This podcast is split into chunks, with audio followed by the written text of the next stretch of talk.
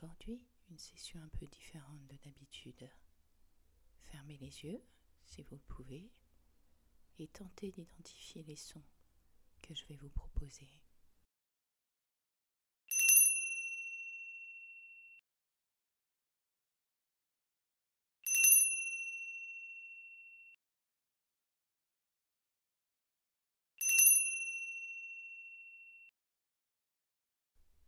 Ce premier son était simple. Il s'agissait en effet d'une clochette à main qui devait résonner dans tout votre corps.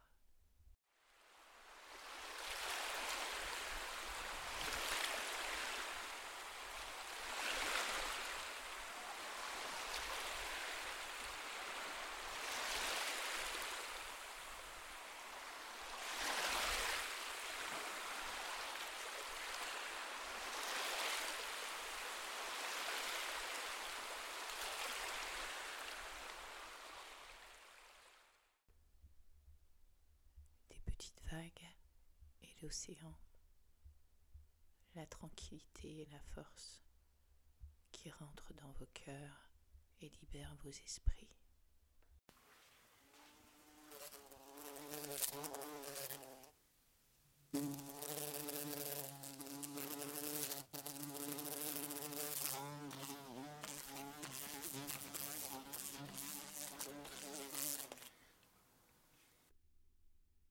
le son d'un bourdon se cogne à la vitre encore et encore, avec un humain qui l'enregistre, avec toute la cruauté du monde. Bonjour mes punaises.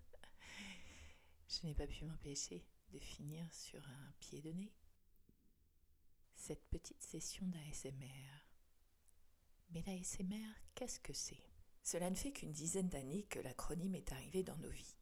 Nous le devons à une américaine qui s'appelle Jennifer Allen.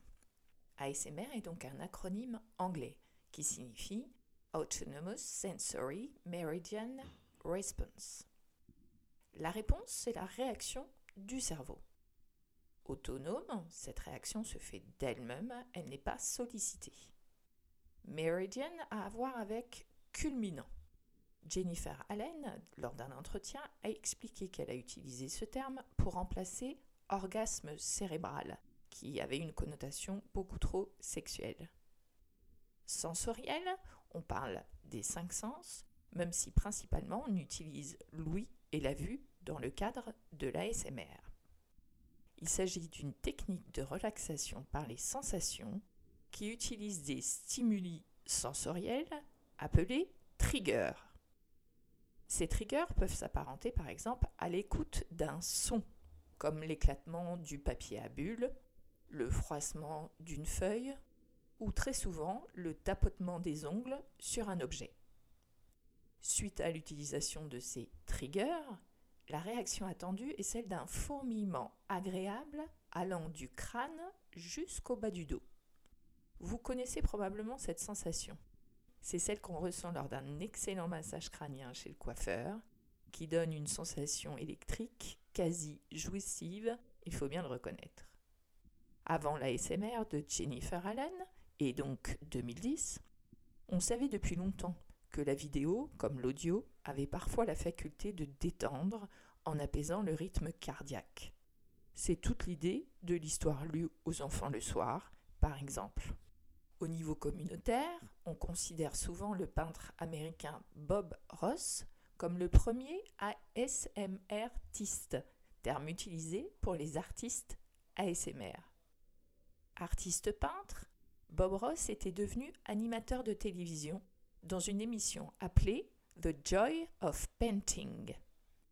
S'il s'agissait véritablement de donner aux spectateurs des techniques picturales, sa jolie voix profonde, le bruit de ses pinceaux sur la toile et les jolies couleurs qu'il utilisait sont devenus mythiques pour les adeptes de l'ASMR. Les vidéos de pure ASMR ont bénéficié, elles, de l'avènement de YouTube, où se trouve une énorme offre de contenu dans différentes langues.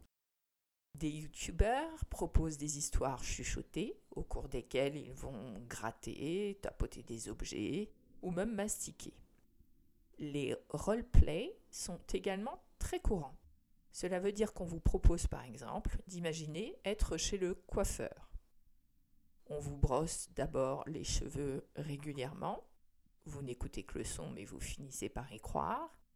En faisant couler de l'eau, on illustre le shampoing. Ensuite, on peut par exemple utiliser des ciseaux pour donner l'illusion de la coupe. Et le tout est censé vous détendre. Alors il faut bien l'avouer, il existe beaucoup de réfractaires au concept, ce qui s'entend. Cela est parfois dû au fait que nous ne sommes évidemment pas égaux face aux sensations.